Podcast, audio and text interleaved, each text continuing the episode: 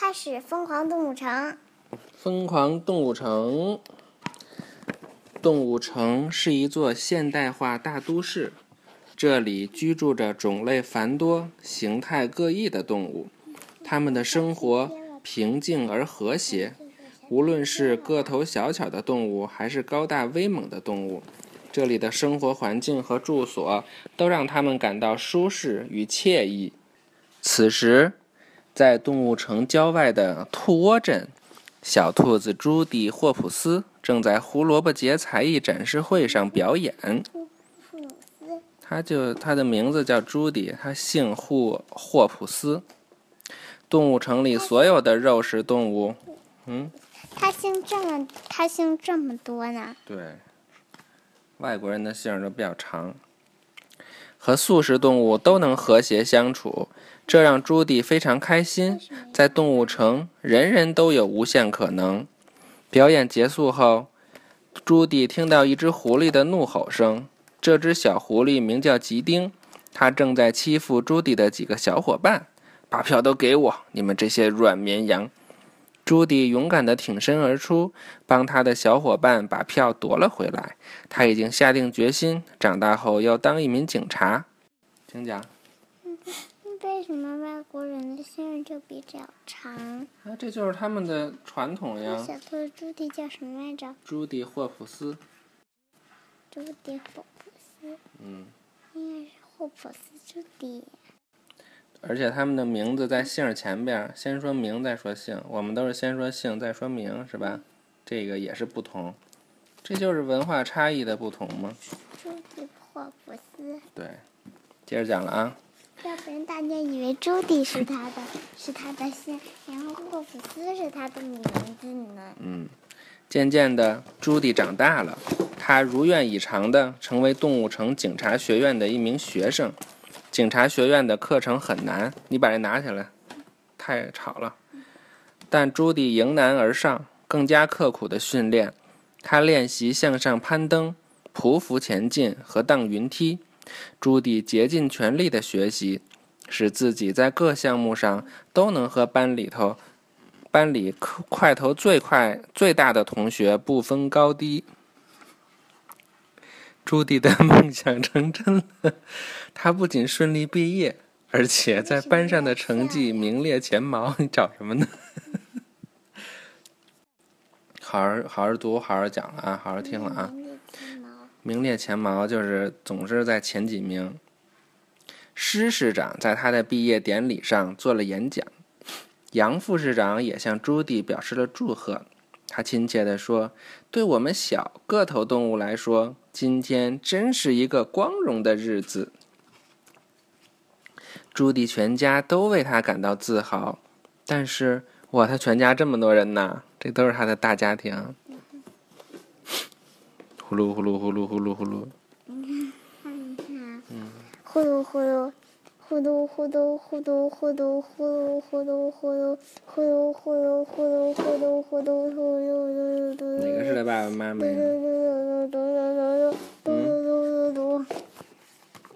但是朱迪的父母却感到有些担忧。朱迪即将独自前往动物城了，他的爸爸送给他驱狐剂和一把防狐电击枪来防身。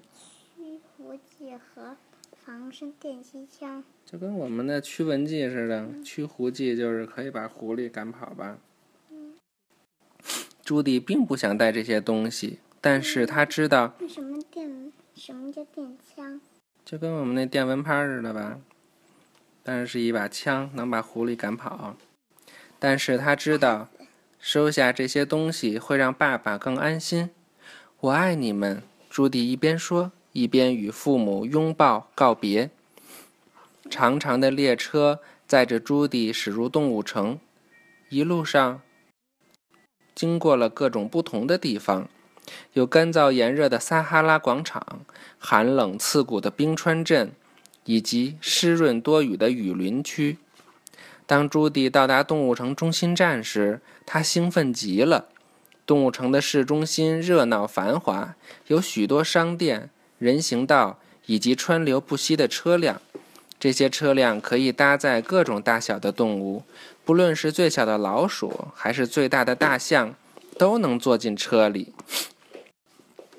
第二天早上，朱迪到动物城警察局报到上班。不用了，谢谢你，我不用了，赶紧好好讲，好好好好听吧，好吗？你真是比我想象的还要小巧可爱。在前台接待的报警官克莱豪瑟对朱迪说。朱迪告诉他，兔子并不喜欢别人说他们小巧可爱。克劳豪克劳豪瑟马上就为他刚才所说的话道歉了。能交到像克劳豪瑟这样心地善良的朋友，朱迪很开心。警察局的大部分警员都很高大，但朱迪并没有为此感到烦恼。他特别认真地听牛局长讲话，仔细地用他的胡萝卜笔做笔记。当局长告诉他们发生了十四起动物失踪案时，他动物失踪案就是找不找不到了，十四个动物都找不到了。十四个动物，不知道啊，他们要准备去破案抓坏人呀。他兴奋的鼻子不停地颤抖。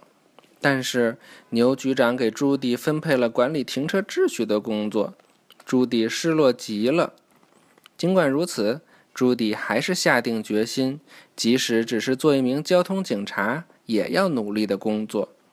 凭借敏锐的听觉与快速的反应能力，朱迪竟然在午餐前发出二百零一张违章停车罚单。朱迪刚打算去休息，却盯上了街对面的一只狐狸。他觉得这只狐狸形迹可疑。就是他鬼鬼祟祟的，好像要干坏事似的。朱迪跟着他走进一家咖啡厅，很快他发现这只名叫胡尼克的狐狸不过是想给他那个梦想成为大象的小个小个头儿子买一根超大号冰棒。但是店主拒绝为一只狐狸服务。朱迪站出来为狐狸父子说话，他甚至自自掏腰包给小狐狸买了一根冰棒。从咖啡厅出来后，朱迪对尼克的儿子说，如果你长大后想当一头大象，就去当一头大象。就是这狐狸狐狸尼克。因为在动物城，人人都有无限可能。狐狸尼克呀，他也是狐狸吗？他呀不是。那为什么还是他的？你听着呗。朱迪为自己能帮上这对狐狸父子而开心，但后来他发现他们把那根大冰棒融化了，然后重新冰冻成许多更小的爪爪冰棒，并卖给旅鼠们。这对狐狸父子就这样赚了很多钱。最糟糕的是，尼克的儿子原来是一只嗓音低沉的成年耳廓狐装扮的。不，不是他儿子吧？朱迪气愤地对耳廓狐，我们好像听过是吧？乐迪看见过吧？嗯、朱迪气愤地对尼克说，我站出来帮助你们，你们却欺骗我。然而尼克轻松地回答道，亲爱的，这就叫计谋。尼克还嘲笑朱迪，说他是一个笨蛋，竟然相信自己可以成为一个真正的警察。我才不是笨蛋，朱迪大喊。说完他低头一看，不由得叹了口气，他竟然站在没有干透的水泥地上。在乘地铁回家的路上，朱迪感到自己真是太渺小了。晚上朱迪的父母打来电话，他们通过视频看到朱迪身上穿着交通警察的制服背心，兴奋极了。朱迪的爸爸开心地说，他没有去当真正的警察，我们的祈祷应验了。与父母视频聊天后，朱迪比以比以往任何时候都沮丧。为什么没有当真正的警察？你说是他为什么没当，还是他因为他没当他爸爸很开心呀？为什么他没有当真正的警察？因为那个牛局长肯定看他个头很小，就没有让他当呗，所以就当了一个交通警嘛，是吧？交通也叫警察。对，但是没有什么危险，他爸爸就是担心他可能会有危险。与父母视频聊天后，朱迪比以往任何时候都沮丧。他很清楚自己能胜任警察的工作并改变世界，他只是需要一个机会。第二天，朱迪的机会来了。执勤的时候，他听到一声刺耳的尖叫，我的店！花店老板大叫起来，我的店被盗了！朱迪立刻跳出来，开始抓捕行动。